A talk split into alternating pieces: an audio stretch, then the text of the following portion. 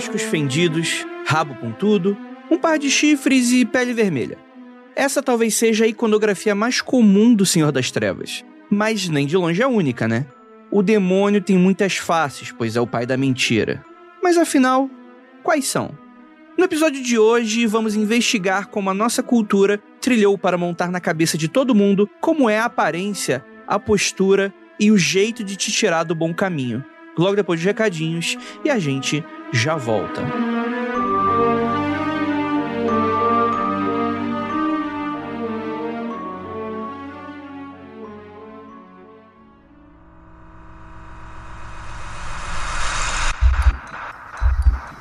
Não há nada de errado com seu áudio.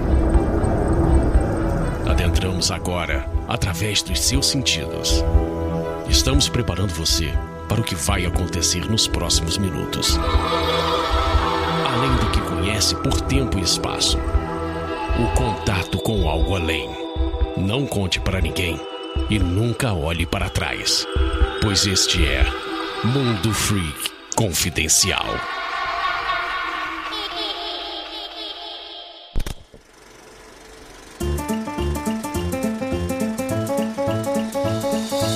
Chegamos aqui em mais um episódio, começando agora os tambores, Murilo.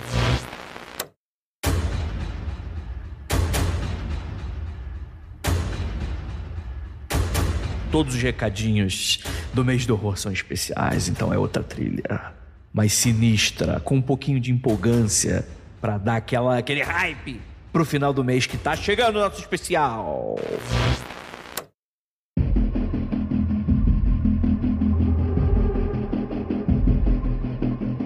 Galera, muito obrigado mais uma vez vocês estando aqui. Eu prometo que vai ser bem rapidinho, eu vou cortar fora aqui o papo furado. Bem rapidinho, bem rapidinho. Primeiramente, anunciar aqui o nosso especial, como a gente prometeu desde a última vez pra cá. A gente falou que a gente faria uma campanha de financiamento coletivo única, né? A gente acabou de abrir um Catarse para você que não sabe, tá dando mole. É o nosso grande especial, nosso grande audiodrama que nós lançamos todo final de outubro aqui pra vocês. E, cara, e que ele gera muita coisa bacana pra gente. E, é claro, é caro, né? Sai muito muito do que a gente faz, a gente contrata atores, tem direção de elenco, tem um monte de coisa bacana e por isso o custo acaba sendo muito alto. É uma proposta independente, né? A gente tira do nosso bolso, então a gente gostaria muito de fazer novamente e ele vai acontecer, independente da campanha ser bem sucedida ou não, tá, gente? De qualquer maneira, ela é uma campanha flex, ou seja, se a gente bate a meta, acontece. Se a gente não bate a meta, acontece também, tá bom? Então é mais uma ajuda de custos que você pode, ouvinte, está ajudando a gente, em troca a gente vai dar umas mini recompensas. É claro que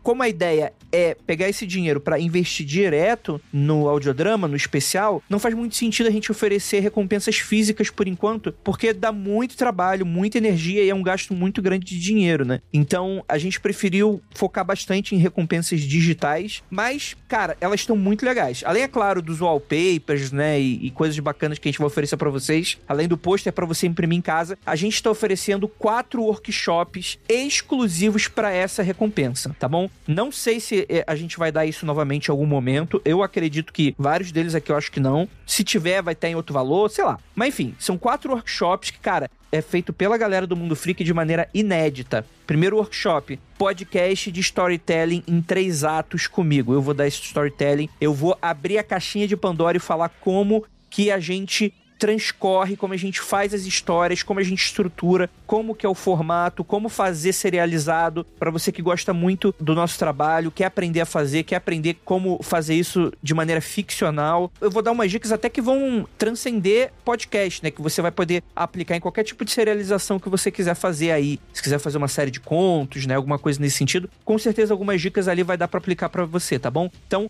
workshop, podcast, storytelling em três atos feitos por mim, tá? Vai ser um papo de uma hora em que você vai sair com alguma propostazinha de sua autoria na sua mão e vai ter mais uma hora para bate-papo, perguntas e respostas pra gente dar uma afinada em qualquer dúvida que vocês vão ter. Depois também temos workshop de produção de podcast ministrado pela Ira Croft, isso mesmo.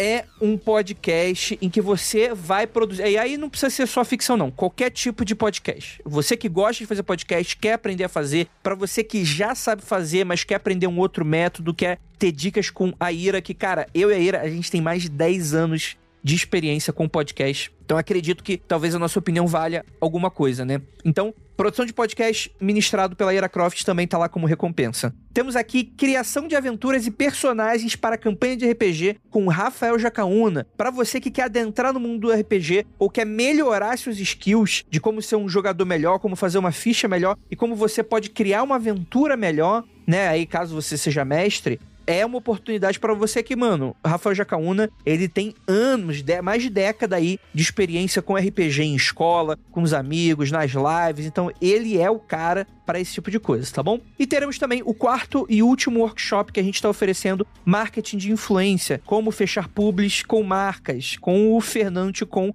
Pra quem não sabe, Fernando Con faz parte da equipe do Mundo Freak. Vez ou outra, ele, bem de vez em quando ele aparece aqui, talvez ele apareça mais em breve. Ele é um profissional que lida diretamente com marcas, né? Com publis e essas coisas. Então, caso você tenha um projeto, não precisa ser só podcast. Caso você tenha algum tipo de projeto e que você tenha um pouco dessa dificuldade, como chegar nas marcas, como falar, qual deve ser a postura, o que, que você aceita, o que, que você não aceita, é um workshop também. Todo, todos esses workshops, gente, o mesmo formato. Uma horinha de papo, em que você vai sair transformado, né, papo de coach, né, e mais uma hora de, de, de tiração de dúvida ali, de conversa, e também tem ali no, no, nas recompensas um combo pros quatro workshops, com um pequeno desconto, tá bom, gente?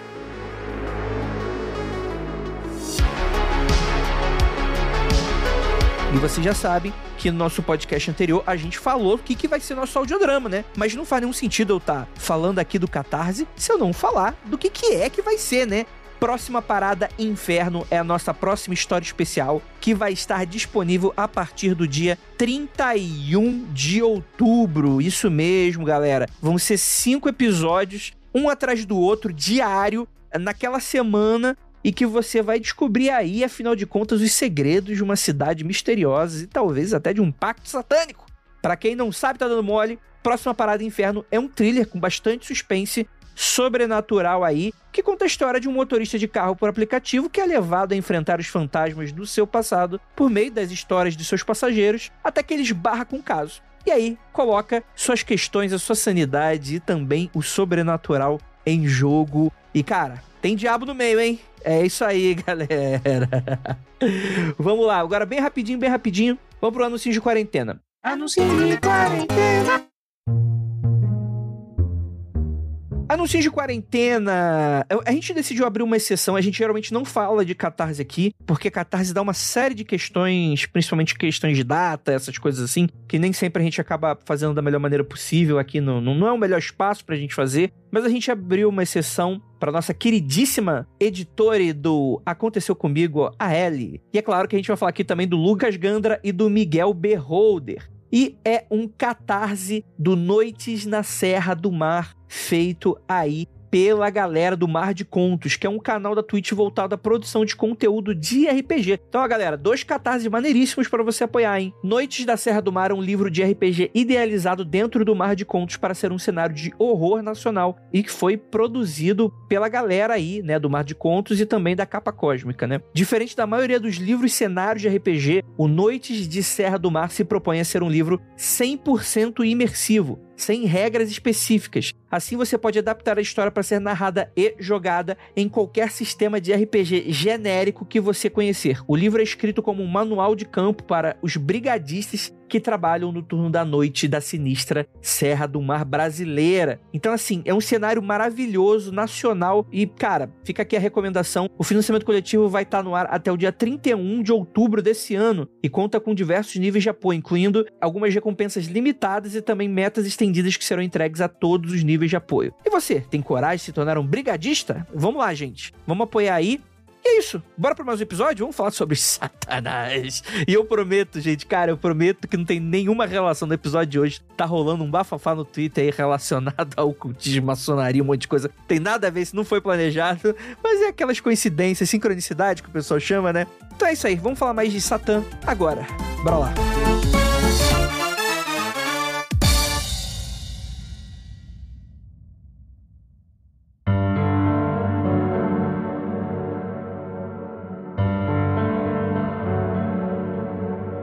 Longos dias e belas noites, queridos ouvintes. Está começando mais um Mundo Freak Confidencial. Eu sou o Satã e hoje vocês vão me escutar durante pouco tempo, porque eu tô com vários especialistas em mim. Mentira, eu sou Andrei Fernandes e pra me ajudar temos aquele nosso queridíssimo satangôs do Mundo Freak Confidencial, Rafael Jacaúna. E aí, Andrei, como vocês estão? Quero saber o seguinte, quem tá com o diabo na garrafa aí, ó? Quero saber. Hum, entendi. E temos aqui também nosso Lucifug, Rocombole, Marcos Keller. Cruz sacra sit mir lux, non draco sit mir dux, vade retro satana, non consuade mirivana, sunt mala quae libas, ipse venena bibas. É isso aí, sai Satanás. Ele abriu, ele leu o livro dos mortos e agora estamos todos condenados. Exorcizou a internet da casa dele. E temos aqui também nossa queridíssima especialista no cramunhão, Gabi Larocca. Eu só tenho uma coisa a dizer. Jesus humilha Satanás. E é só isso que eu tenho a dizer. Projeto dois mil e vinte e três de Gabi crente. É isso aí que estamos vendo aí. Meu próximo projeto de pesquisa vai ser isso. E temos aqui também o Satã do meu coração, Ira Croft. Furei minha licença médica só pra estar aqui nesse programa invocando o Satã, invocando o diabo pra ter... Ter aí, né? Como diz o Rafael, é o demônio, vamos chamar o demônio hoje. E temos uma convidada incrível mais uma vez aqui no Mundo Freak Confidencial, nossa queridíssima Inês Barreto, que não é o diabo, mas vai me explicar o que é o diabo. E aí, gente, boa noite, boa tarde, bom dia, e hoje vamos ver que o diabo não é tão feio quando as pessoas pintam ele, tadinho. Tem uma pergunta, a Inês ainda é convidada? Porque só eu, que tô na geladeira de tempos em tempos, junto com o Rafael Jacaúna, já gravei com ela umas duas, três vezes já. Eu nunca tinha gravado com a Inês, não. Eu nunca gravei com a Inês, não, primeira vez, entendeu? Então... É que o Jacaúna não sai da geladeira faz faz uns dez anos, entendeu? Por isso, assim, não dá. É, e agora dá. Que eu sou habituê, você ainda não, não grava ah, comigo. Eu que sou convidado hoje. Rafael está em outro inferno, em outro Tunhai, está lá preso no gelo. Tá, tá difícil pra sair, né, Rafa? E o carcereiro é o Andrei. É, e as árvores somos nós, né? E os jet skis são como as motos. É, rapaz, banhistas como pessoas.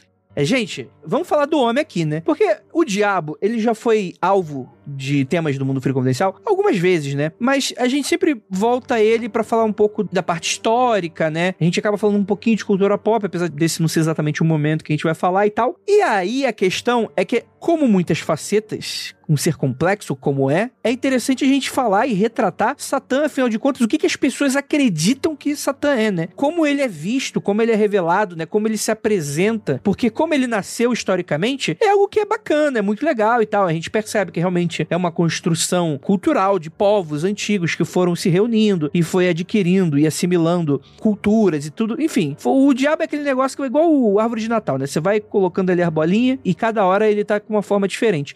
Mas... afinal de contas, como ele é visto pelas pessoas? Então, Gabi Larocca, explica pra mim, o que é o mal? Nossa, você quer que eu te explique o que é o mal? É, é, é, desculpa, é um meme muito antigo do Mundo Freak. É um... Quer me fuder, me beija, né? Já diria isso. Isso deve ser mal o suficiente, hein? Uma boa descrição. Tá, mas vamos lá, vamos lá. Quando a gente tá falando de Satã, a gente tem que começar pela Bíblia, né, Gabi? Quero separar aqui. Já quero separar. Já quer separar. Porque assim, nós podemos ter dois tipos de abordagem aqui. Uma abordagem histórica, que é da construção e pá, como é que surge, e uma abordagem religiosa. Uma delas fala de Deus criando, a outra fala de a gente fazendo surgir. E aí, qual das duas que a gente vai pegar? As duas? Ô, ô Kelly, calma aí, calma aí. Agora eu já vou, já vou intervir que me convidaram pra gravar um programa sobre, sobre o demônio folclórico. Não. Vamos brigar? Não, pelo amor de Deus. Me convidaram pra falar do Satã folclórico.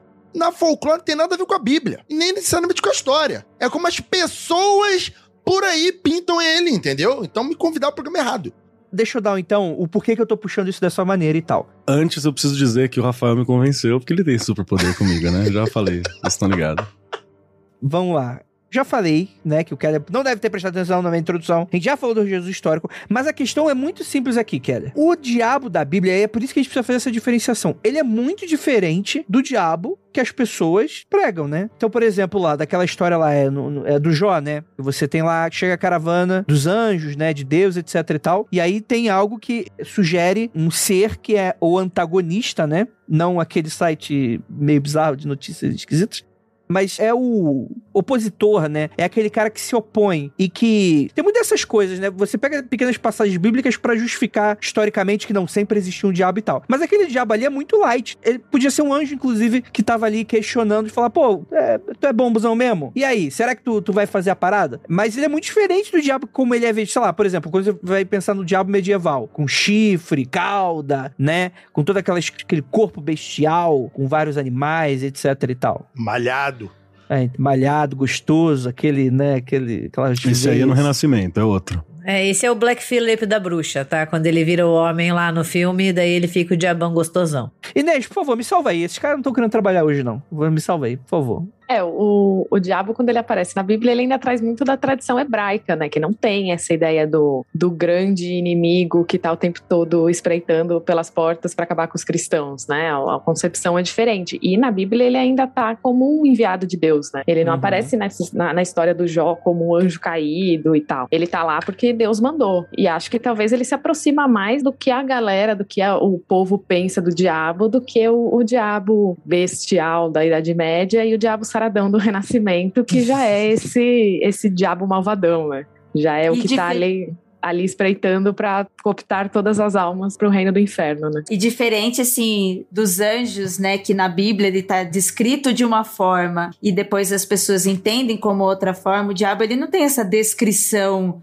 física, né, como as pessoas esperam. Tanto o vermelhão quanto uma outra pessoa, assim, uma forma de pessoa, né? Eu acho que quando a gente pensa no diabo enquanto uma figura histórica, né, enquanto um personagem histórico, né, não entrando no lado da teologia, porque daí, como o Keller falou, é uma outra análise, né, mas como a gente tá pensando nele aqui enquanto um fenômeno histórico, até porque pra história ele é um fenômeno, enquanto pra religião ele é um dado concreto, né, então a gente tem essa diferença. Ele é muito mais proveitoso a gente falar em diabos, né, porque a gente não tem essa única figura, porque ele vai sendo construído ao longo do tempo. Eu acho que é um, um grande equívoco quando a gente fala de diabo, achar que quando a gente abre a Bíblia, a primeira coisa, a gente já tem esse diabo que hoje a gente conhece, né? Na verdade, tem um historiador que eu gosto bastante, ele usa uma analogia dizendo que o, o, o diabo ele é como se fosse um naufrágio, e daí o cristianismo vai pegando várias coisas desse naufrágio para construir o seu diabo, entendeu? Então a gente tem uma sistematização até desse personagem, das suas atitudes, das suas esferas, que vai reunindo outros personagens até criar isso. E ele muda muito, né? O diabo da Idade Média é um, o diabo do Renascimento é outro, o diabo de hoje em dia é outro. Então, assim, é muito legal pensar em, talvez, diabo no plural, né? Diabos. Legião.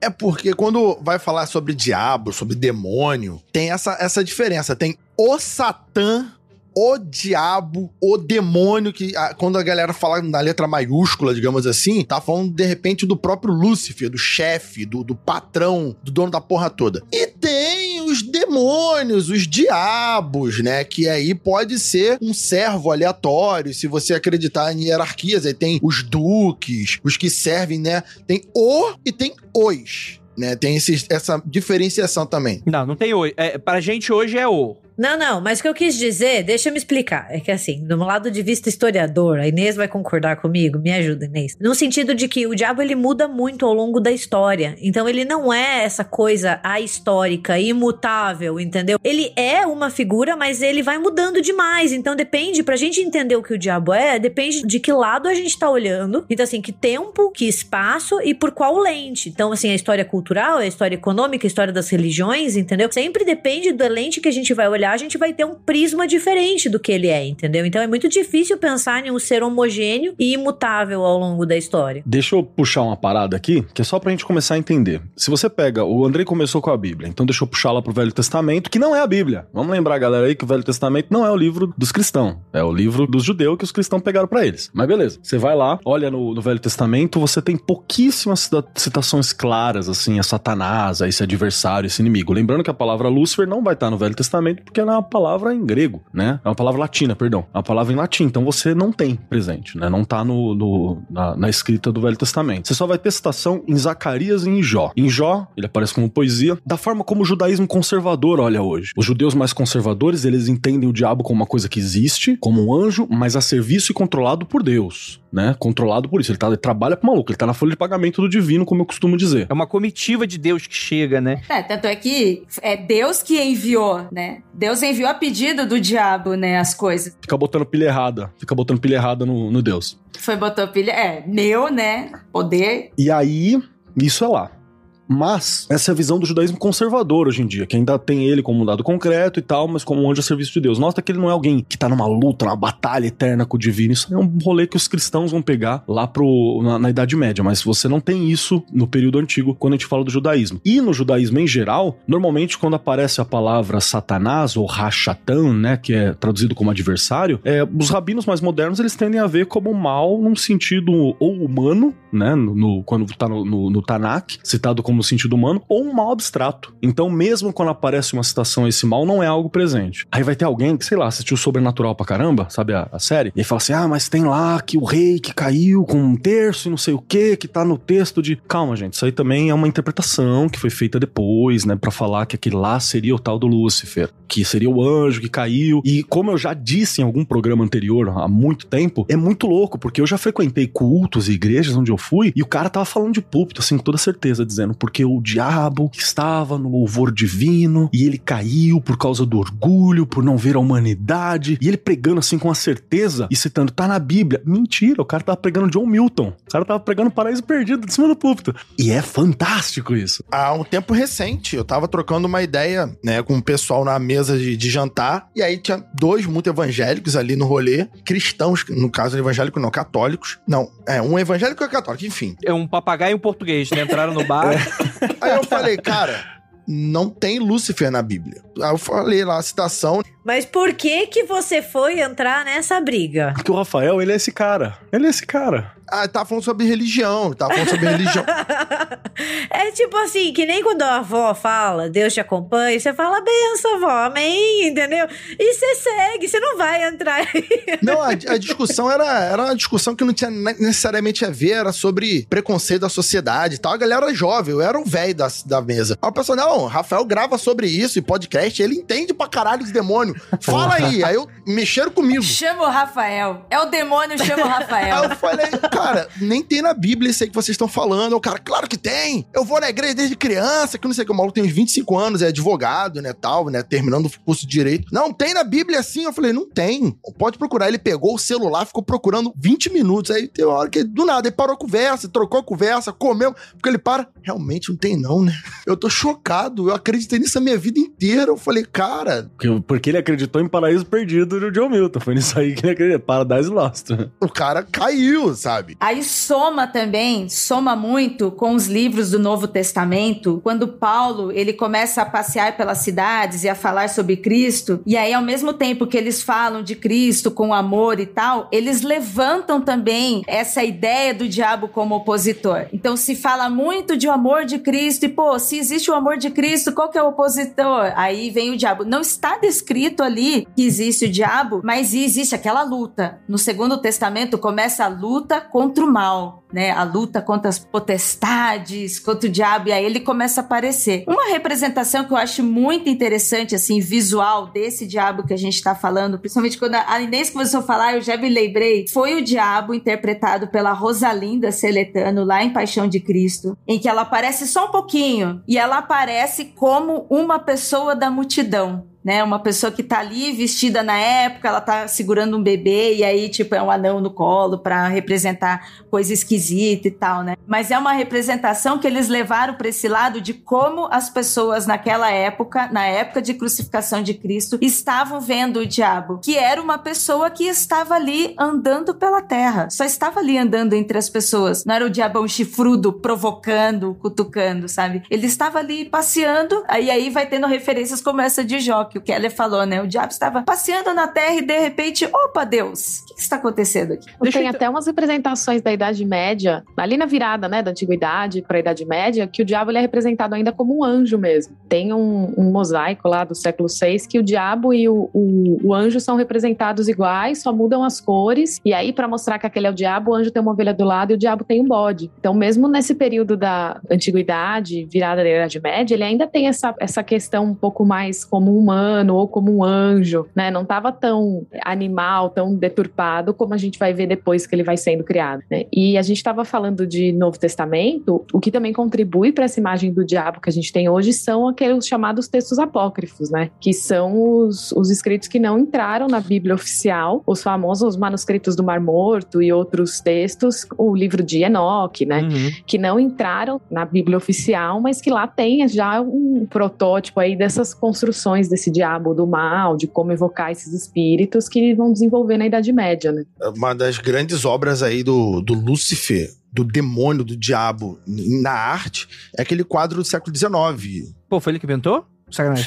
É, o Anjo Caído, né, do, do Alexandre Cabedal, se eu não me engano. Eu tô olhando aqui a internet, espero que eu tenha achado o lugar certo. Que é aquele que ele tá chorando, sabe? Aquele que ele tá com a mão no rosto, assim, com aquele olhar impressionante. Que é John Milton também, mas tudo bem. Não, é inspiração, ele pintou nessa época. E aí que, que é também esse diabo já tá humano. Né? Ele volta, ele bebe lá de John Milton, e aí você tem um demônio humanizado completamente, com aquela cara de bravo, muito no olhar, mas não no, no, no chifre, não na asa de morcego, com outras características, né? Mais no olhar do que fisicamente. Eu acho que a galera devia incorporar logo o John Milton na Bíblia. Então, eu ia falar isso, cara, eu ia falar isso. Já incorpora, mano, que aí não tem uma discussão, tá ligado? Aí quando fala, não tá na Bíblia, fala, tá, e eu vou falar, tá mesmo. Na verdade... Tá faltando o pessoal do marketing trocar o nome do inferno lá do John Milton, colocar Bíblia dois. Aí acabou. Acabou a história. Não tem o Velho Testamento, Novo Testamento, fica igual Star Wars. Vai ficar a no- velha trilogia, a velha nova trilogia e a nova nova trilogia. Acabou. Eu acho que foi quem melhor entendeu o que é o diabo, né? O John Milton, ele mesmo. O que melhor é. Mas é isso que eu ia falar. A gente não tem um episódio sobre Paraíso Perdido, do Milton, mas a gente cita ele em diversos episódios e, e algo que meio que a gente já chegou à conclusão nesses outros episódios é que provavelmente o que o John Milton faz é pegar muito da tradição oral ou da cultura que tava rolando na época, o que o pessoal acreditava, e pra colocar ali, né? Então fica naquelas do tipo, ah, é uma ficção, tem os rolês de ficção, mas tem um pouco do que a pessoa acreditava na época, né? Que tem aquela discussão, é válido ou não é válido? Aí não acho que não, não sou eu que vou dar a resposta, mas... Sabe o que que é também, Andrei? É que assim, as moças que estão aqui conosco, elas podem me corrigir também se eu estiver falando merda. Que tem um rolê que é o seguinte, como boa parte do que a gente entende do diabo, ele vai ser moldado durante o contexto medieval, né, durante o feudalismo e tal, porque é onde a igreja vai se desenvolver, é onde, né, ela vai ser o pensamento majoritário, a, a igreja católica, apesar de já ter trocentos pensamentos católicos que vão disputar por um discurso maior até serem incorporados dentro da igreja, e dentro da igreja mesmo a galera fecha o pau, você junta aí um, um, um beneditino, um jesuíta numa mesma mesa pra você ver que legal a treta que sai. Então é interessante. Mas tem algumas coisas que é parte do imaginário do contexto feudal. Por exemplo, era um momento muito bélico, né? Era um momento de dificuldade, você tinha várias tretas e a sociedade se organizava na forma de preparar pra treta. Então você tinha, por exemplo, o povo que sustentava o rolê todo, né? Que era o, o, os laboratori, quem trabalhava. Você tinha os belatori, que eram os nobres, que era quem lutava. E você tinha os oratori, que eram os clérigos. Nota que os clérigos lutavam a luta espiritual, pra defender a galera, e os belatórios lutavam uma luta, luta física. Era uma época que a nobreza pegava em espada ainda, né? Uma nobreza que ia pra frente, de batalha, por aí vai, treinava o dia inteiro pra manter essas tretas. E quando a gente fala sobre, por exemplo, o fato do diabo ter sido alguém que traiu Deus, que se voltou contra, um dos piores pecados, assim, que você tinha na descrição medieval, era uma, um ato de traição chamado felonia, que é você ser um vassalo que tá traindo o amo. Numa sociedade feudal, é lógico que isso vai ser um crime absurdo, né? Porque a última coisa que você quer é que o cara te traia. E aí, você tem isso traduzido pra falar, olha só, quem trai, olha quem é que é que trai. Olha como que você tá agindo.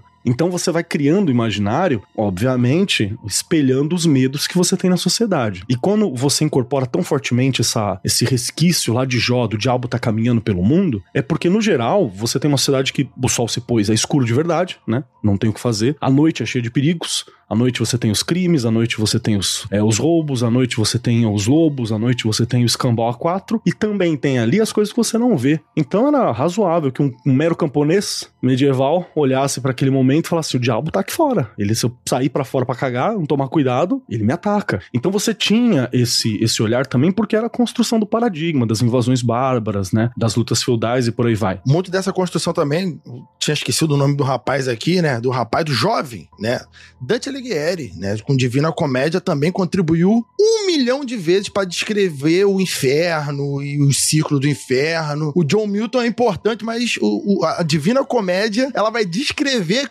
Tem gente que na igreja, como eu tô dizendo nessa discussão, que descreveu o inferno do Dante. Eu tô olhando pra pessoa, tô... Cara, isso na Bíblia tem, tem, o inferno é assim. Eu falei, rapaz, isso aí não tá na Bíblia, não.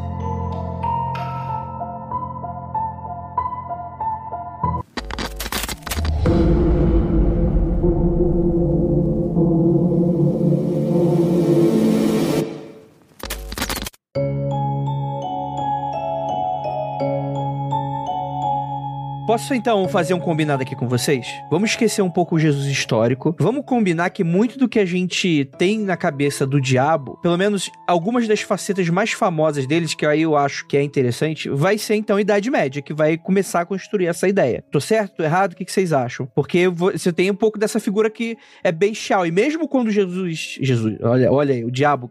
Jesus também é conhecido como Lúcifer também, na Estrela da Manhã. É... Calma aí, calma aí, calma aí. Tu falou Jesus antes. Devagar, devagar. Vamos lá. Ah, vamos lá, desculpa. Eu pensei que tu tava falando do Jesus, aí agora tu, tu falou, não, eu errei. Não, desculpa, eu errei Jesus, mas eu falei, ah, ele é citado na Bíblia como Estrela da Manhã em alguns momentos também. Mas eu não tô falando de Jesus, não, eu quero falar diabo. Mas o diabo, por mais que ele seja bonitão, depois do Renascimento, etc e tal, por dentro ele ainda é feio. Então muitos filmes, etc e tal, retratam o diabo. Pode ser bonito, pode ser interessante, pode ser um ator gato, mas ele sempre tem, quando joga água santa nele, ele volta a ser besta, né? Ele volta a ser animal. Então eu acho que a Idade Média começa a construir um pouco disso, né? Ou claro, iconografia de desenhos animados, né? O Boom de Fora, né? Sei lá, tipo, tem, tem um monte de coisa aí retratado esse, esse diabo bestial. E eu acho que também é onde constrói muito do diabo como uma figura que se opõe a Deus. Quase, é que o cristão não admite isso, mas com uma figura dualista, né? Que não tinha, então, na, na figura bíblica. Tô certo ou tô errado? Comentem. Primeiro, que uma das facetas pro demônio, pro diabo, ele tem essa, essa aparência bela, e quando você pressiona ou você faz alguma coisa ali, ele tem essa face bestial, é pra mostrar que ele é um enganador, né? Pra passar a ideia de enganação, de manipulação, que ele quer mostrar o... Sabe aquela piada do... do da propaganda política do inferno? Então, quer te falar de uma coisa quando, na verdade, ele é outra coisa, né? Então tem essa... profundidade também dessa ideia de, de ludibriar os incautos. Então você não pode acreditar só na, na carinha bonita. Isso aí contamina uma série de leituras. Tanto que é, muitas... É, as bruxas e bruxos e tal, isso implica com uma, uma quantidade muito grande depois de... Ah, não, é bonito, é porque tem problema. Então vai ter um, uma série de problemas... sobre a aparência e beleza. E essa ilusão que o demônio vai dar para as pessoas, que vai começar a ser pintado como belo, isso vai escalar principalmente na arte. Como eu tava falando aqui, esse quadro de mil oitocentos e sessenta e nove, sei lá, ele é bonito, ele é aquele do John Milton, aquela, aquelas características belas, e isso não amedronta, né? As pessoas parecem que não temem essa bela aparência, então esse, esse demônio, ele vai criando forma e ele começa a A, a ser vendido, né? Ser, ser passado cada vez mais como o manipulador e o enganador, e não mais a fera, a besta fera, o selvagem, o destruidor. Eu acho que tem muito dessa ideia de ser mais leve do que bruto, né? Antes era só destruição, agora ele quer levar o seu coração, levar a sua alma. Mas deixa eu perguntar pra Inês, então. Você concorda com que o diabo medieval mudou muito esse paradigma de como a gente crê hoje? O que, que você acha? Eu acho que é do medieval ali pro que a gente chama de período moderno, né? Que é quando começa a época das grandes navegações, que os europeus vão encontrar com outros povos que ajudam a criar essa ideia do demônio, né? Então, acho que é nesse o período em que, em que vem esse diabo, o grande inimigo, essa construção que a gente tem mais presente hoje. E aí, realmente, no século dezenove, ele vai assumindo uma outra cara, né? Até uma cara de metafórica, né? Ele vira uma alegoria para outros males, né? Não só o mal absoluto, mas ele vira uma alegoria, por exemplo, para o mal que a nobreza faz, para o mal dos governos, para o mal da própria igreja. Uhum. Então, ele, nessa época aí do, do John Milton, no século dezenove, ali em mil oitocentos e sessenta, ele já começa a passar por essa outra mudança, que acho que é também mais presente para a gente hoje, né? de um ponto de vista mais metafórico, assim. Eu acho muito interessante como a Inês falou, né? Porque a gente pensa em diabo, a gente geralmente pensa em Idade Média, e ele acaba ganhando ainda mais coesão no início da modernidade mesmo, assim, esse grande medo do diabo que a gente lê, ou que a gente também subentende, ele meio que vem ali no início da modernidade, porque eles herdam conceitos e imagens que vêm da Idade Média, né? Que vão sendo determinados e multiplicados, mas que daí eles vão ganhar mais importância, mais difusão, mais coerência ali no início da modernidade, com as grandes navegações, depois com as perseguições às bruxas e assim por diante, né? Então a gente tem meio que essa, esse boom diabólico, né? Assim, que é produto de uma longa duração, de doutrinas, de crenças e assim por diante. Mas uma coisa que eu acho que é importante a gente saber também, eu acho que a Inês pode até falar melhor que eu, é que mesmo nisso, quando a gente tem esse boom diabólico, a gente ainda tem duas imagens do diabo que vão coexistir, uma que é popular e outra que é mais erudita, né? O diabo popular, ele é aquela coisa mais familiar, mais próxima do cotidiano, ele é até menos terrível, mais facilmente enganado, né? Capturado para fazer as tuas vontades, né? Então até uma forma de, de defesa contra esse grande mal com letra maiúscula que a teologia às vezes imprime na mente. E o diabo da igreja, que daí é justamente esse grande inimigo, né? Esse representante do embate entre o bem e o mal, né? Então acho sempre importante a gente pensar que não existe um único diabo na liderança. As pessoas pessoas lidam com as formas possíveis, né? A gente tem um discurso que vem da igreja, mas a gente também tem pessoas que não recebem esse discurso de forma passiva, elas também têm os seus jogos de cintura e as suas manipulações, não de uma maneira ruim, assim, mas de uma forma de você moldar a sua realidade. Todo mundo fala da Idade Média, mas a Idade Moderna, puta que pariu, mano. É, a Inquisição, né? Exatamente. Nasceu o pior diabo que o capitalismo nasceu ali, já começou. Né? Aí a gente tem... Pô, a gente tem colonização. O que, que é a colonização? A Europa invadindo todo mundo, a Europa distribuindo para todo mundo a visão que ela tinha sobre isso e usando isso para botar ainda mais medo nas pessoas que elas estavam matando, roubando e colonizando, utilizando da igreja, mesmo quando a igreja não estava diretamente, mas utilizando sim dessa imagem e acrescentando ao diabo ainda mais terror e horror para usar contra essas pessoas, né? E, por outro lado, essas outras culturas, né, que como a Inês falou, começa Começa a se misturar também, né? Porque aí começa a se utilizar dessas outras culturas, pega-se a imagem delas e coloca no diabo e diz, olha só o que, que é o diabo aqui, né? Olha, essas pessoas que nós estamos colonizando, mas são elas que têm o diabo ali dentro de casa, né? O diabinho da garrafa ali, são elas. E aí começa a acrescentar ainda mais no diabo. Perfeito, cara. Acho que a gente pode até puxar mesmo a partir do, do fim da Idade Média, início da Idade Moderna. Tá errado falar só Idade Média como eu fiz, porque a Idade Média é gigante, né? Então fica meio difícil também de você encontrar. E é perfeito quando vocês puxam da Idade Moderna, porque foi onde você teve os piores momentos da Inquisição, por exemplo, né? O pessoal confunde com Idade Média, né? Não foi, foi na Idade Moderna, foi pós-reforma protestante, né? Como resposta também à reforma protestante, e você tem um movimento, acho que, acho que nos Estados Unidos, que ela, que ela, ela enrijece no século dezoito, ou, é, no fim do século dezoito, nos Estados Unidos. Então, são alguns momentos em que você tem a Inquisição pegando, né, firme, assim. Porque a gente é... tem uma construção de Idade Média que ainda vem muito do positivismo e do iluminismo, verdade, que é a famosa Idade das Trevas, né? Que era, era aquele período que não aconteceu nada na Europa, que eles estavam lá afogados em fanatismo religioso, e o, o Renascimento e o Iluminismo vieram para tirar a gente das trevas. E hoje a gente, né, que, é que estuda história, né? mesmo a gente, é, mesmo a gente não sendo medievalista, a gente sabe que não é essa Idade das Trevas, né? Que a moderna, nesse ponto, o que a gente chama de Idade Moderna foi muito mais cruel e muito mais opressivo do que foi a Idade Média, né? Se a gente for pensar especificamente em, em, no catolicismo, na religião, até, sim, por todo o processo que a Europa passou, foi muito mais opressivo do, sim, que o... Não só dentro da própria Europa, como fora também com as outras culturas, né? É, perfeito. E aí, Andrei, entra uma, uma coisa que começou a ser usada há muito tempo já, já sempre foi usado pela igreja e E só vai se aperfeiçoando, eu não digo nem aperfeiçoar, só vai se ganhando nova roupagem, que é o transformar o seu rival, o outro, o, o, o estrangeiro, o povo que a gente está chegando, eles são demônio. Aquilo que a Ira falou do, ah, eles têm um demônio, não é só eles têm o demônio, eles são o demônio, eles não são humanos, né? Demonizar o outro, pegar as características do demônio, do John Milton, do Dante, da Bíblia, e colocar em pessoas, tirando elas do estado de pessoas. Assim, você pode prender, pode escravizar, pode matar. E isso tá muito em voga hoje em dia no Brasil. Você tá me ouvindo, tá entendendo o que eu tô falando. Então fique muito atento a isso, porque cada dia mais é sobre isso. Você tirar o cristão, essa galera desse grupo, vai tirar a capacidade do outro ser humano. Todo mundo é demônio, então se é demônio a gente pode eliminar. Isso aí eu acho que é a maior característica folclórica dele, né? O diabo é o outro, né? Tipo, é muito difícil você encontrar... Ah, não, é, é, eu estou lutando contra... Geralmente é uma influência negativa, no máximo é uma influência negativa externa que tá entrando em contato com você, você precisa repelir aquilo, né? E isso é muito, é muito maneiro a gente ver aqui, de fato, é um, um discurso que tá no dia de hoje, né? Você vai ter o chifre das deidades, sei lá, celtas, que você vai colocar como característica principal. Você vai ter o bode, né? As pernas de bode, como sendo os sátiros, né? Porque eles eram transudos e tem muito daquelas questões dos mitos gregos, né? Você vai ter o tridente como sendo o tridente, de, puxando o tridente de Poseidon, né? E é muito comum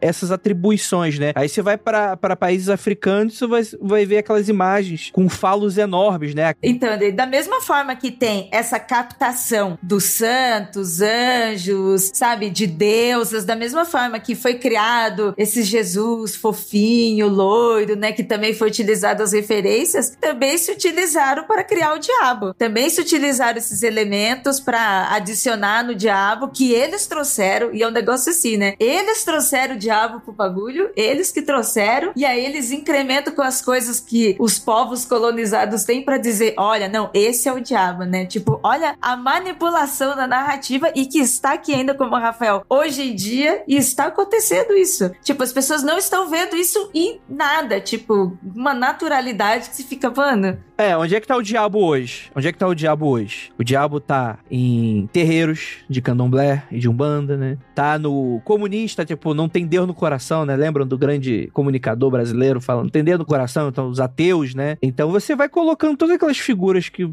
são periféricas, né? Ao, ao centro de poder, e você vai atribuindo, né? É, e lembrando que, como você mesmo puxou, isso não é uma prática exclusiva do cristianismo e por aí vai. Como você falou antes mesmo dos sátiros, né? O sátiro, ele representava tudo aquilo era bárbaro, aquilo que o grego romano não queria, né? Então, enquanto a estátua grega tinha o bingolim pequenininho porque era civilizado, você tinha o sátiro com a benga gigante, parecendo que dava pra você, né? Uma, parecia uma banana daquelas que, que tinha nos anos noventa, pra você ficar no, na, no mar, assim, sabe? Pra chocar, né? Sendo puxado, é, pra chocar. Então ele era peludo, ele era chifrudo, ele era selvagem, ele era, né? Você tinha essa, essa oposição. Então é normal você atribuir ali tudo aquilo que você rejeita. E aí eu trago uma questão. Será que nós estamos, como sociedade, nos entendendo como monstros na hora que a gente retrata o mal como alguém inocente na cultura atual? Tipo, esses Lúcifers que tem surgindo na Netflix, com o Tom Ellis, e tal. Será? Será? Hum, cara, isso é uma excelente discussão. O que, que você acha, Gabi? Não, ela fala, não, não acho. É isso aí. Não, não concordo. Achei uma opinião merda. É que eu acho que o diabo, falando aqui mais pra um lado contemporâneo, assim, não tanto pro pé da, da modernidade e da Idade Média, até porque eu sou uma historiadora da contemporaneidade, então eu sempre puxo a sardinha pro meu lado. Eu acho que, que o que o Keller falou faz muito sentido, porque o diabo ele tem muita relação com o outro. E enquanto a sociedade começa a questionar o que é humanidade, a gente pode se tornar o outro. E a gente também tem toda uma discussão em volta de, de monstruosidade. Então a gente tá tendo um diabo cada vez mais humano nos programas de T V, nos filmes, né? Se a gente for pensar, assim, filmes como O Advogado do Diabo ali, né? São filmes que trazem um diabo. Ele tem poder sobrenatural, com certeza, mas ele não tem aquela feição animalesca, né? Ele se mescla entre a população, né? Então é um, um novo questionamento que o diabo começa a carregar. Porque eu acho que se a gente tá pensando no diabo de um lado histórico, novamente, não entrando nele enquanto uma questão religiosa, uma questão histórica, ele sempre vai passar e sempre vai, de alguma forma, dialogar com a época em que ele é feito, em que ele é produzido. Então... ele vai ser diferente hoje do que o diabo da Idade Média. Ele pode ter características e ele pode trazer algumas coisas, mas ele vai tentar, tentar não, ele vai dialogar com essa época, com o século vinte e um e com as nossas inquietações, com os nossos medos, né, com a nossa mentalidade. Então é óbvio que ele vai mudar e que o que assusta a gente hoje não é o mesmo que assustava o povo na Idade Média ou na Idade Moderna, né? Então é sempre interessante pensar nisso, assim, que não é um personagem ahistórico, né?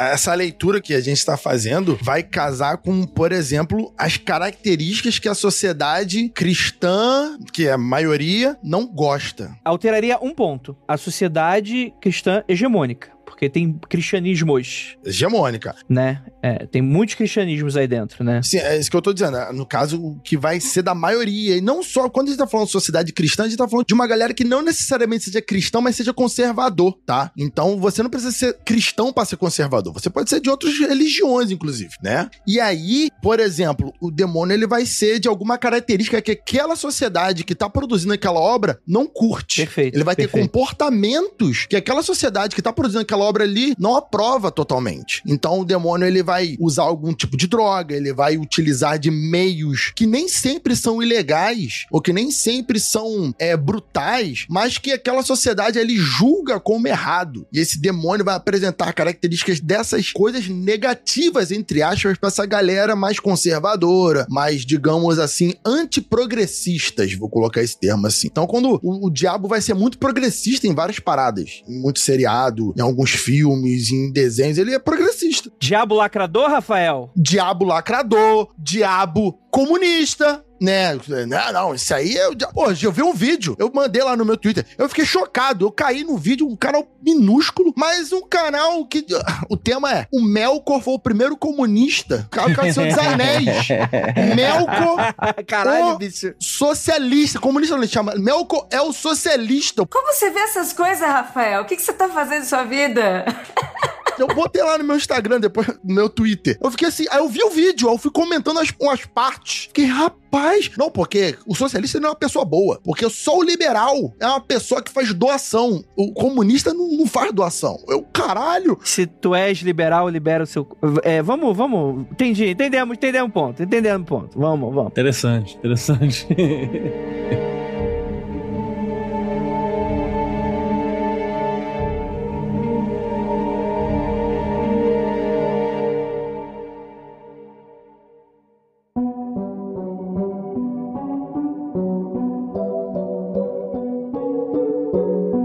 Quero escutar a Inês falar, porque ela é especialista em diabo aqui. Eu quero, quero escutar ela falando. Não quero escutar o Andrei. Chiu, Andrei. Não quero escutar você. Quero escutar... Agora eu e a Ira vamos tomar esse podcast. Você está destronado. Não, é porque, tipo, a Inês fez pesquisa sobre isso, né? Tipo, seu mestrado, etcétera. E eu sempre fiquei muito curiosa pra saber com qual parte você lida mesmo, com qual diabo. Porque a gente falou bastante, né? Tipo, de vários diabos. E eu queria muito saber, assim, desculpa tomar o lugar do Andrei. Foi mal, Andrei, não me coloca na geladeira de novo, tá? É tarde. É que eu quero muito escutar a Inês, porque eu acompanho ela no Twitter. E eu acompanho os fios que ela faz no Twitter, entendeu? E daí eu ficava tipo, nossa, quero saber mais, entendeu? A minha pesquisa foi sobre o livro de São Cipriano, né? Que é, apesar de todo mundo achar que é muito antigo, na verdade ele é um livro que foi organizado, como a gente conhece, no final do século dezenove. Porque eu também sou uma historiadora de contemporânea, né? De século dezenove e vinte. E lá tem muito essa pegada do diabo popular, né? Tem muito no, do livro essa tradição oral do diabo, principalmente que, que vem de Portugal. Porque ele é um livro português, com influências espanholas e tal, né? Ali da Península Ibérica, e que vem pra cá, nas primeiras edições, ainda meio que como uma cópia de lá. Então traz, por exemplo, a ideia do diabinho na garrafa, tem lá no São Cipriano, que ou numa garrafa ou numa caixa de prata, que você consegue chocar um diabinho que vai te ajudar. Tem algumas formas de fazer alguns pactos, mas é sempre com esse tipo de diabo, né? É um diabo que não é o grande senhor lá do inferno, é tipo um, um espírito familiar que vai quebrar um galho pra você, só que diferente de um santo, por exemplo, que você faz lá uma promessa, uma oração com o diabo, você tem que dar um sangue, matar um galo, é sempre mais ou menos nessa linha. E o São Inês. Cipriano, que é famoso porque tem um pacto, né? Antes de Inês. ser santo. Eu, eu trouxe a fórmula de botar o diabo na garrafa aqui, ó. Procurei na internet, achei na internet. Se o Andrei permitir, no final eu leio, tu sabe, né? Poderia falar depois a fórmula, pô. A gente compara com uma receita que eu tenho de cabeça de, de chocar um diabinho com ovo. Você pode chocar um diabo no ovo? Nossa, eu vou tentar isso em casa. Vou fazer, gente. Você tem que achar um ovo de uma galinha preta com tá. um galo preto. Se eu nunca mais voltar aqui, vocês sabem que deu ruim eu chocar o diabo. Ou deu certo, né? Tá em Acapulco com o dinheiro. Essa fórmula é engraçada, que tem fórmula que diz que o galo tem que botar o ovo. Aí fica um pouco complicado, né? Outros dizem que você tem que roubar um ovo. É um ritual muito complexo, é um ritual trabalhoso. Tem que roubar. Todo ovo é roubado, Rafael. Durmam com essa, todo ovo é roubado. É, todo mel também é roubado, já diz aquele filme B-Movie. Tá bom, é a evolução, evolução socialista das abelhas de Melkor, né? É o famoso filme. A fuga da argalinha também tem pra isso. E toda abelha poliniza uma flor quando ela é gozada pela outra. Pode prosseguir. Ai, meu Deus, Inês, me desculpe, Inês, que vergonha. O Andrei e a Ira ficam tipo pai e mãe pedindo desculpa quando os filhos estão fazendo merda, tá ligado? Ah, desculpa, as crianças falando besteira, desculpa, eles não são assim. Inês, você não me respondeu se você coloca especialista em diabo no seu currículo, mas tem que estar logo embaixo. Inês Barreto, especialista em diabo. Não, mas eu já pensei em colocar mestre em São Cipriano. Perfeito, perfeito, perfeito. Vai aparecer alguém fazendo algum trocadilho infeliz, vai se preparando, entendeu? Tô falando isso, mas eu nunca coloquei mestre em magia no meu. Eu devia colocar, né? Também, é verdade. Fazer um cartão, mestre em magia. Coloca no látis, mestre boa, em magia, boa. Mestre em São boa. Cipriano. Você fala muito bem nisso, né? Do, do sentido, tipo assim, a gente tem uma outra faceta que também é muito comum nos dias de hoje, que é a faceta do pacto com o diabo. Pelo que eu lembro do nosso episódio antigo do São Cipriano, infelizmente você não tava, o São Cipriano era um bruxo que se converte e aí vira santo, né? Só que os livros de magia, o grimório dele, fica popular, né? E aí tem esses lances, né? É, ele fica mais poderoso, as pessoas entendem que ele é poderoso porque ele tem um pacto, e aí ele fica mais poderoso depois que ele vira santo. E isso não quer dizer que ele não continue tendo alguma relação com o diabo. Mas o que é interessante do livro é que sempre que o São Cipriano aparece para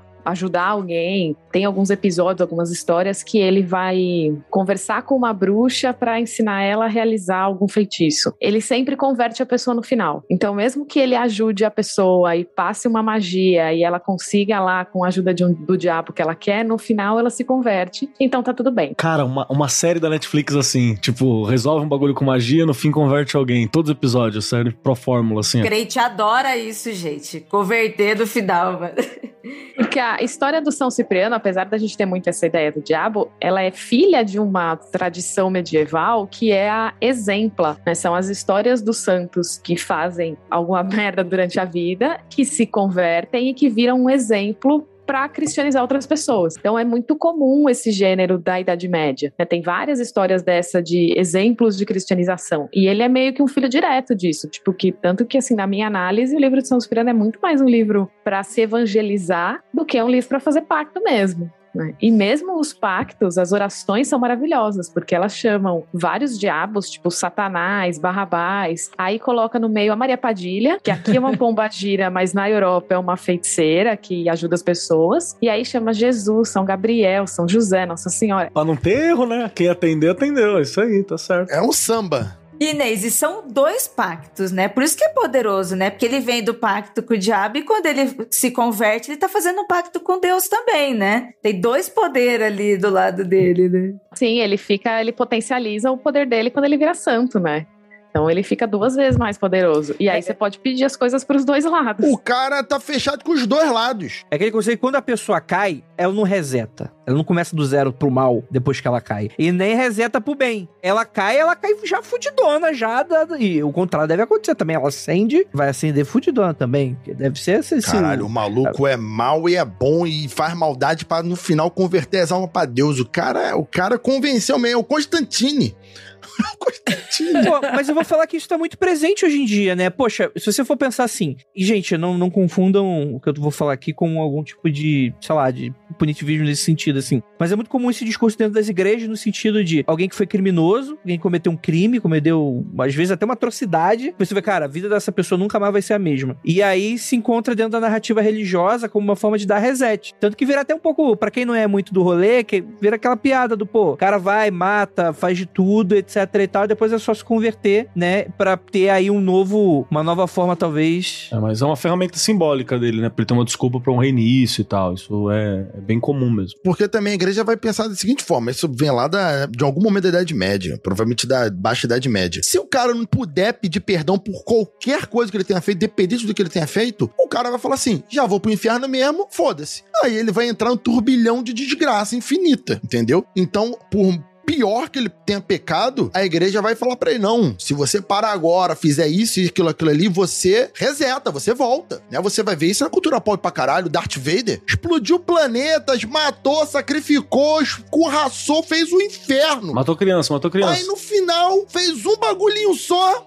foi pro céu, tá ligado? O cara explodiu planetas. Ele, ele matou. Aí no final, sei lá, se revoltou, se arrependeu, né?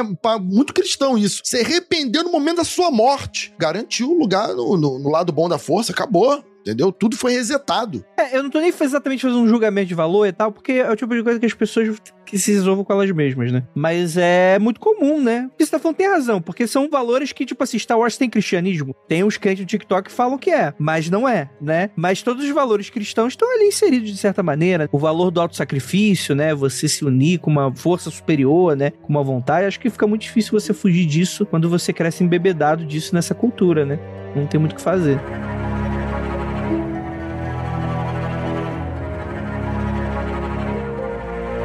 Gabi, você também é uma pessoa que estuda capeta e você tá fugindo da raia. Eu não estudo capeta. Ei, peraí.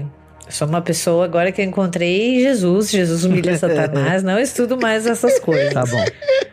Na verdade, eu estudei no meu doutorado, né? Porque meu mestrado foi idade contemporânea mesmo. Estudei Estados Unidos, década de setenta e oitenta. Mas eu estudei no meu, no meu doutorado uma coisa que um pouco conversa com o que a gente estava falando. Não entrando no quesito de bruxas, eu analisei como filmes de horror da década de sessenta acabavam dialogando com uma tradição do que eu chamei de mal feminino, que é uma tradição ali do início da modernidade, né? Então, como essas coisas, elas não morrem no passado, né? A gente não tem essa evolução assim, né? Como a gente às vezes gosta de pensar, e que muitos fragmentos dessa tradição chegam no, no cinema, e eu acho que com o diabo isso é muito real também, com o diabo e inúmeras outras figuras aqui, né, a gente já tá falando do diabo porque ele é o, o exemplo desse episódio, mas é muito comum, assim, a gente não, não tem esse passado selado, fechado, que acabou, que, sabe, que a gente superou, pelo contrário, as coisas estão aqui ainda, estão nos nossos produtos culturais, estão nas coisas que a gente consome, estão na nossa mentalidade, essa coisa do bem e do mal, ela é muito presente na nossa sociedade, sabe, e vai permanecer por muito tempo. A gente estava muito discutindo na semana passada, até a Inês fez um tweet sobre pânico satânico, né, que tava todo mundo conversando. Cara, é, pânico satânico é o embate do bem e do mal, revestido de uma nova forma, entendeu? Então, e é o capeta ainda, sabe, ganhando uma, uma nova dimensão. Então, ele permanece, né, mas assim, não ele enquanto essa entidade verdadeira, ou não, depende do que você acredita daí, né, mas ele vai sendo ressignificado, e, e as coisas não são tão enterradas assim quanto a gente acha, sabe? Ai, porque na idade moderna, queimavam e enforcavam bruxas, isso é uma coisa muito distante. Não é tão distante assim, sabe? A gente traz muita coisa desse passado. E o cinema é um exemplo óbvio disso, né? O cinema é um exemplo, tipo, que a gente vê, né? Porque dentro do cinema a gente tem a imagem, a gente consegue visualizar aquilo. Mano, a gente chama o rótulo de Coca-Cola de Alô Diabo, gente. Da hora, da hora. E é sério, mano. Gente,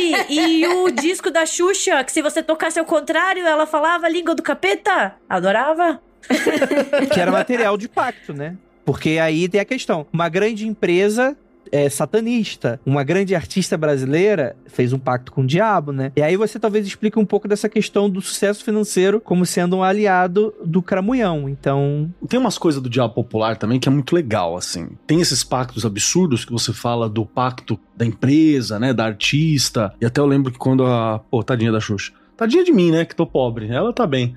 É, que, que falava que quando saiu da Globo, né? Foi o pacto que tinha vencido. E ela foi, sei lá, tipo a Record. Sei lá onde é que ela foi. E tem umas coisas do diabo popular que é muito doido. Tem muito no interior de São Paulo, Minas Gerais, a ideia de você fazer um pacto com o diabo pra virar um grande guitarrista, no sentido do violão, né? Pra tocar violão bem. Eu lembro de um dos pactos que era muito louco, que é você colocar a mão dentro de um buraco numa igreja, num horário específico, e depois de fazer uma determinada invocação, alguém ia quebrar teus dedos, e aí quando você tirasse a tua mão dali de dentro, seus dedos se curassem, você ia estar solando pique Robert Johnson, assim, na encruzilhada, ia fazer uns bagulho muito louco.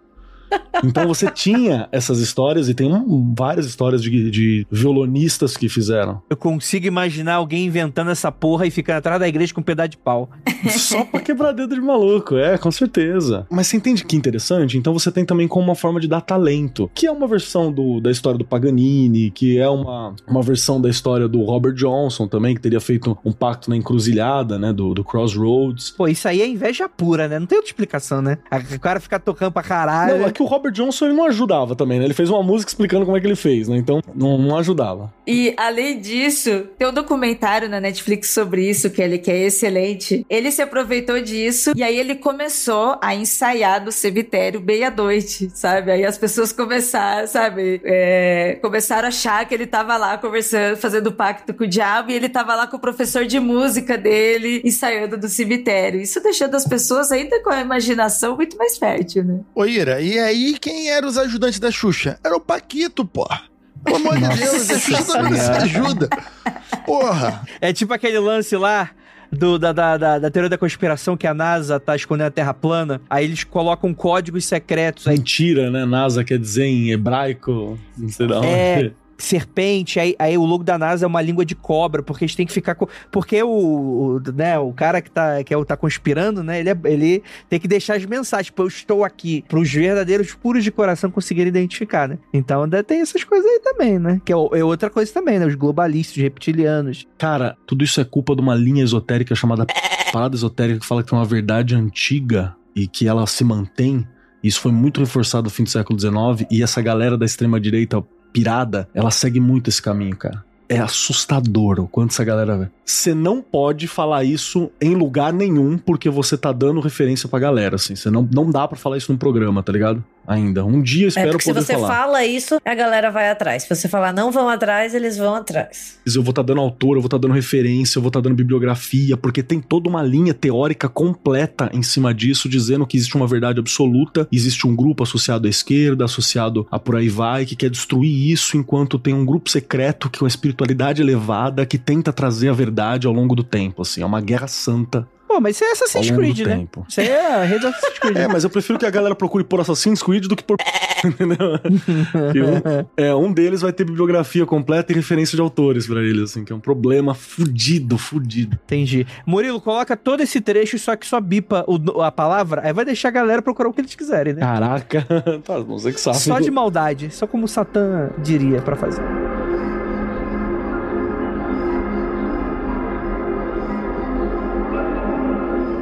Queria resgatar um pouquinho de uma característica do diabo que a gente meio que deu uma raspada quando a gente cita o diabo veste prada, não, caralho. O. O. O. O. Caralho.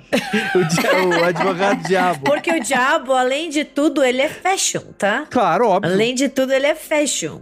Antes de eu falar isso, eu queria fazer um comentário antes sobre isso, eu pegando essa ponta de cinema aí. Eu estava fazendo pesquisa aqui para o meu Twitter, sabe?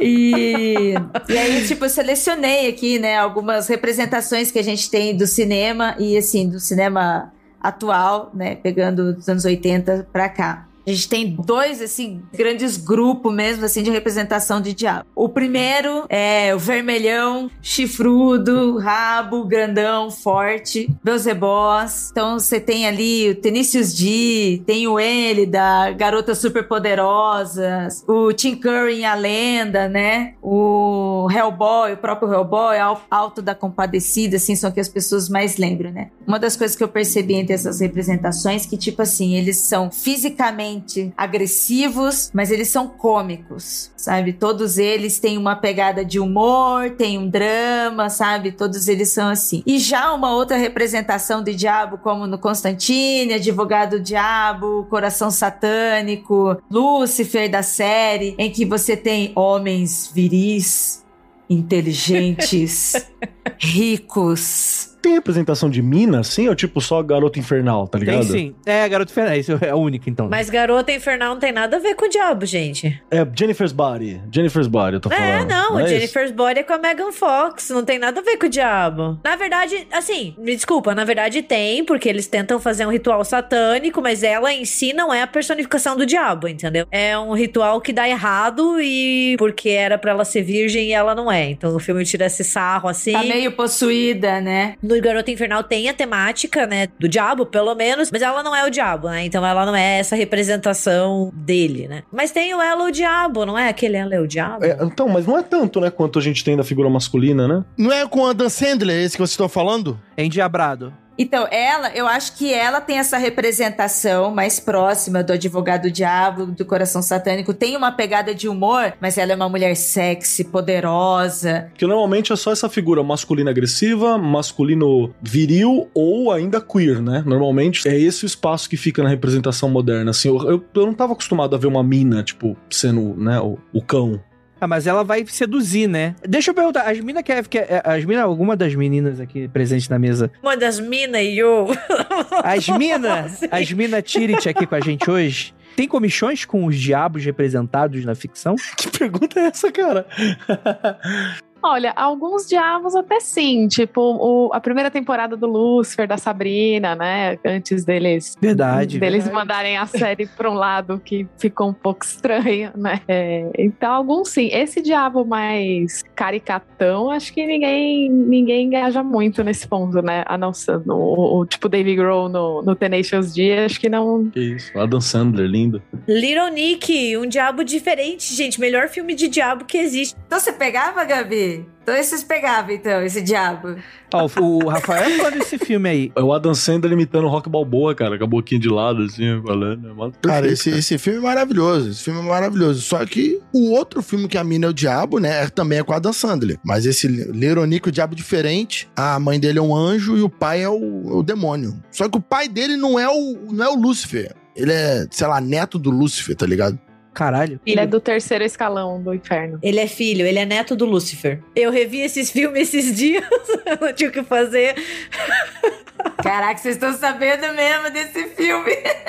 Os caras têm o Deep Lord Little Nick. Gente, eu fiz uma maratona Adam Sandler aqui em casa. É, porque o, o pai, o Lúcifer, ele tá aposentado. Ele já é um coroa, bonachão, aposentado. Aí o filho dele... que eu não sei como é, chama ele de demônio, de diabo, que é o, que é o senhor do, do inferno. Aí o Little Nick, né, que é o Adam Sandler, que vai receber o, o cargo do pai num futuro distante.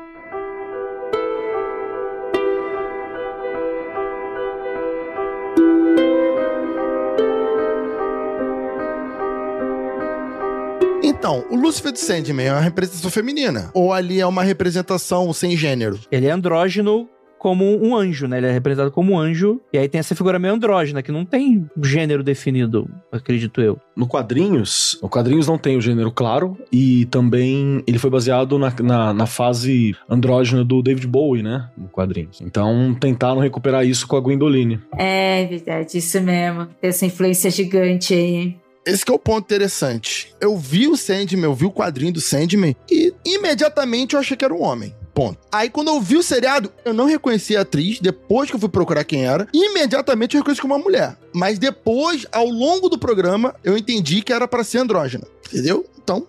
só foi a primeira impressão. Assim que apareceu o personagem, eu falei assim, nossa, botaram uma mulher como o Lúcifer, maneiro. É porque gênero é, é muito... século vinte. Acabou o gênero. Tá abolido o gênero. E o Gaiman nunca nem assumiu e nem quis fazer ou atualizar como um não binário, entendeu? Tipo, nem não binário. Também não é um não binário, não. Não tem gênero definido.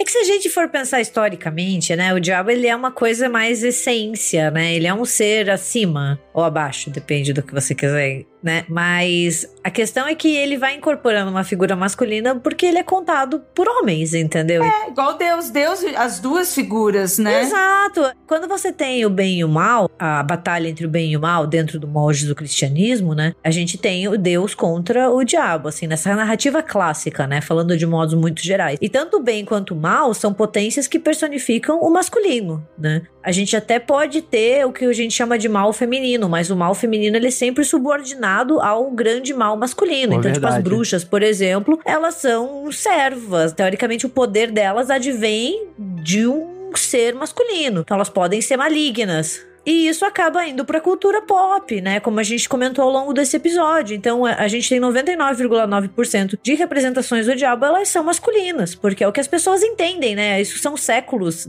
de ter essa imagem. Tem uma coisa que eu tava conversando com o Andrei também sobre esse caso do Sandman. Suponhamos que o diabo, né, aqui na série, ele realmente tivesse escolhido uma atriz para fazer um diabo feminino. Lá no Constantine, quando a Tilda fez o Gabriel, todo mundo achou lindo. Que maravilhoso. Nossa, a Tilda maravilhosa diante do Gabriel, entendeu? Mas quando chega num outro caso agora, tá todo mundo, não, mas não pode, não pode, tipo... Como assim, sabe? No caso do, do Lúcifer, o pessoal pegou no pé da Constantine em si. Mas do Lúcifer eu não vi ninguém pegando no pé, não. Vi, pelo contrário, vi, assim, na minha bolha, bastante elogios, né? Tava incrível e tal. E que dá no mesmo, tipo assim, as pessoas reclamando da Constantine ser mulher, é a mesma coisa. A mesma discussão, entendeu? Só mirou na outra pessoa, sabe? Mas é a mesma coisa, a mesma reclamação. É a, a história é a mesma, né? É, tipo assim, tem um...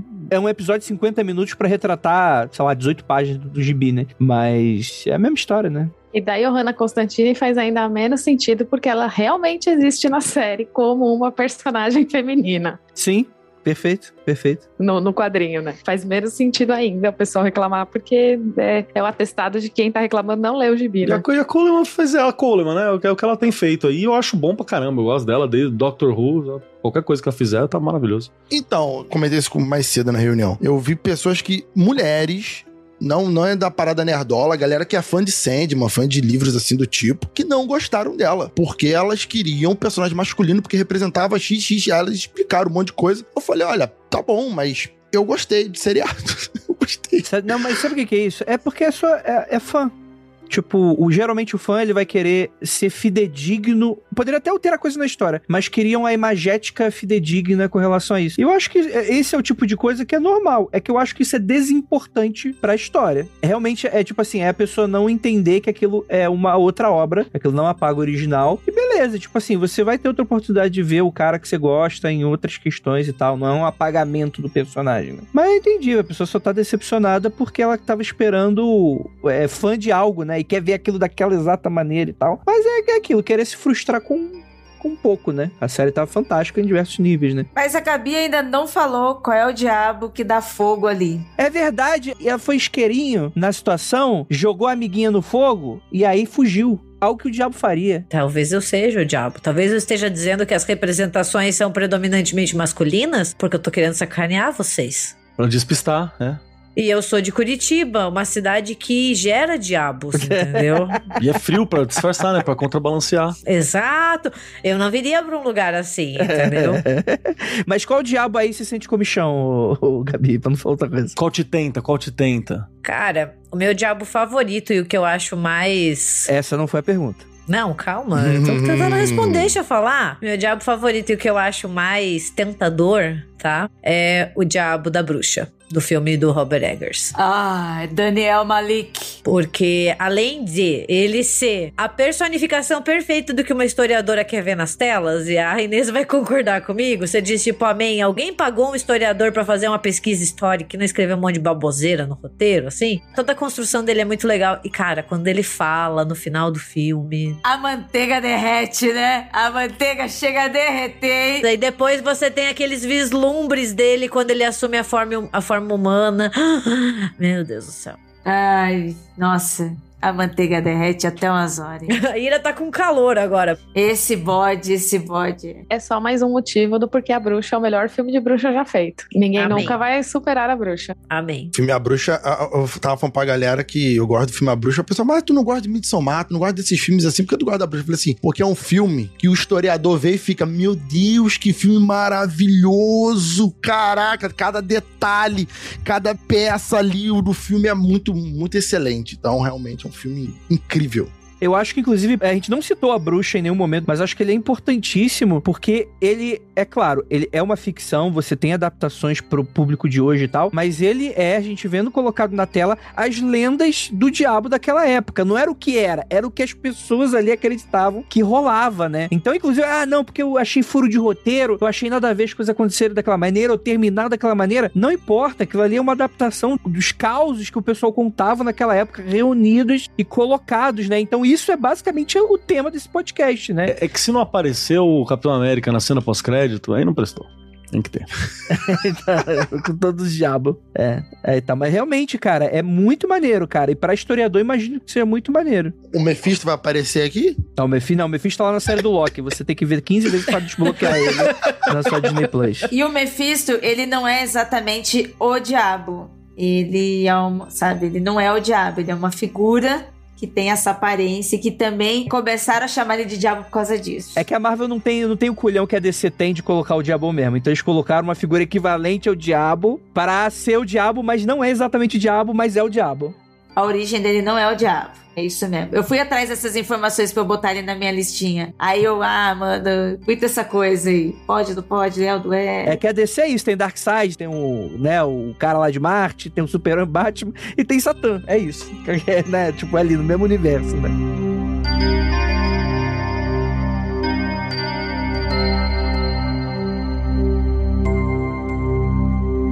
Muito bom, gente. Muito bom, muito bom. Podemos cantar pra subir já? Acho que eu tô satisfeito. Gostei dessa imagética diabética que a gente formou aqui hoje, né? Eu quero fazer uma convocação, André. Opa, hoje lá vem. Eita, rapaz. Eu quero convocar os ouvintes que estão acompanhando a gente aqui pra dar uma conversada com a avó, com a tia, com quem estiver perto, pra puxar como que é a visão do diabo popular. E manda pra gente. Manda pro e-mail. Manda no, no subject lá, capeta. Manda pra gente pra dar uma olhada. E aí, eu acho que a gente devia sentar aqui de novo e conversar pra ver como que é visto o diabo ao longo do Brasil. Eu topo, Vamos? hein? Eu topo. Eu topo. Mas traz mesmo, traz isso, traz essa história antiga. Se o Andrei me tirar da geladeira depois desse episódio, eu venho, tá? Não, vamos fazer. Porque, imagina, eu quero mais história do tipo do diabo que quebra a mão, tá ligado? Eu quero ver o diabo popular. Porque só pra constar, teve uma história aqui próxima que tinha uma mulher de vermelho que era um demônio aqui na região onde eu moro. Tinha uma galera que falava que via ela na rua de chapelão, vestida de vermelho, e ela tinha cheiro de ovo podre quando passava. E a galera falava que era o diabo. E tinha uma, uma galera que disse que viu ela, assim. Era uma história local que acabou, assim. Teve, sei lá, dez pessoas que disseram que viu numa, num bairro determinado e, e acabou. Queria umas histórias assim, tipo, como é que tua avó via, se tem uma história no campo, se tem uma história na cidade, se tem uma história de um vizinho, a história que você tiver. Se prendeu na garrafa, né? Como é que foi que fez, né? Se prendeu na garrafa, se escondeu no armário, se tava na casa. Então, se você tiver uma história dessa, manda aí pra gente fazer um programa especial, só de A B R. Puxando o diabo B R. Inclusive, Kelly, eu estou usando nesse momento a camisa do demônio. Demônio, então fica aí a dica pra você comprar na minha loja. Camisa roubou dele, filho da puta. Perfeito. Muito bom esse cara. Eu roubei dele, mas ele, de vez em quando ele aparece na live falando, Jacaúna, eu vou cobrar o royalty da minha camisa. Aí eu fico, que isso, bichão? Tá lá o demônio dando mensagem. Eu fico, ih, rapaz, será que é o bichão mesmo? Não vai, ele não vai estar tá na Twitch. Ele não vai aparecer na Twitch, eu acho. Parabéns, Rafael, por esse jabá encaixadinho que vai ser cortado na edição, sacanagem. Showman, Rafa mandou muito bem, mandou muito bem. Showman ali, pá, entrou, cortou. Espera até o final. É, só pena que não falou onde que o pessoal compra, né? Lá na Jaca Freak Store, exatamente, jaca freak store ponto com. Ó, corta isso aí também, Murilo. É, então, gente... Você... Não, quando ele for falar, você coloca o pi. Aonde você compra? Pi! Lá na corta e põe isso daqui, ó. Piticas, tá ligado? Que tá patrocinando o programa. Caralho! Você compra lá, lá. Piticas. Não, não, não. Corta e coloca pitucas. Não é piticas, é pitucas. Ai, gente, gostaria muito de agradecer a presença de todos vocês, ficaram até o final. Eu acho que o cast, apesar de caótico, foi bem interessante pra gente alinhar as nossas expectativas quando finalmente Satã dominar todo esse planeta e fazer de nós seus servos durante o dia do juízo final, porque afinal de contas não iremos pro céu. Calma aí, calma aí. Alinhar nossas expectativas. Exatamente, pô. Tô errado? Não tô, tem que... Morreu! E agora? Calma aí, segundo o Mundo Freak que eu gravei, ali minha expectativa aqui. Porque senão, aparece da série do Sandman, aí o pessoal fica reclamando porque tá fora da expectativa da pessoa, sacou? Aí aqui a gente já fica alinhadinho, fica, fica show de bola. Então, é, é, é, deixa eu perguntar aqui pra nossa convidada, a Inês, gostou de gravar? Deixa a mensagem final, um jabá, onde o pessoal te encontra. Gostei de gravar de novo, obrigada de novo do convite. Pessoas me encontram no Instagram, no arroba o voo da bruxa, e lá tem... Você os links de, de newsletter, coisas que eu escrevi, tá tudo lá. E no Twitter, arroba Inês Barreto. Então lá a gente fala de diabo, de bruxaria, de São Cipriano, sempre com essa pegada mais, mais histórica. Então é isso, gente. Muito obrigado pra todos vocês que ficaram até aqui. E aquilo, não olhe para trás. Do you like to live deliciously?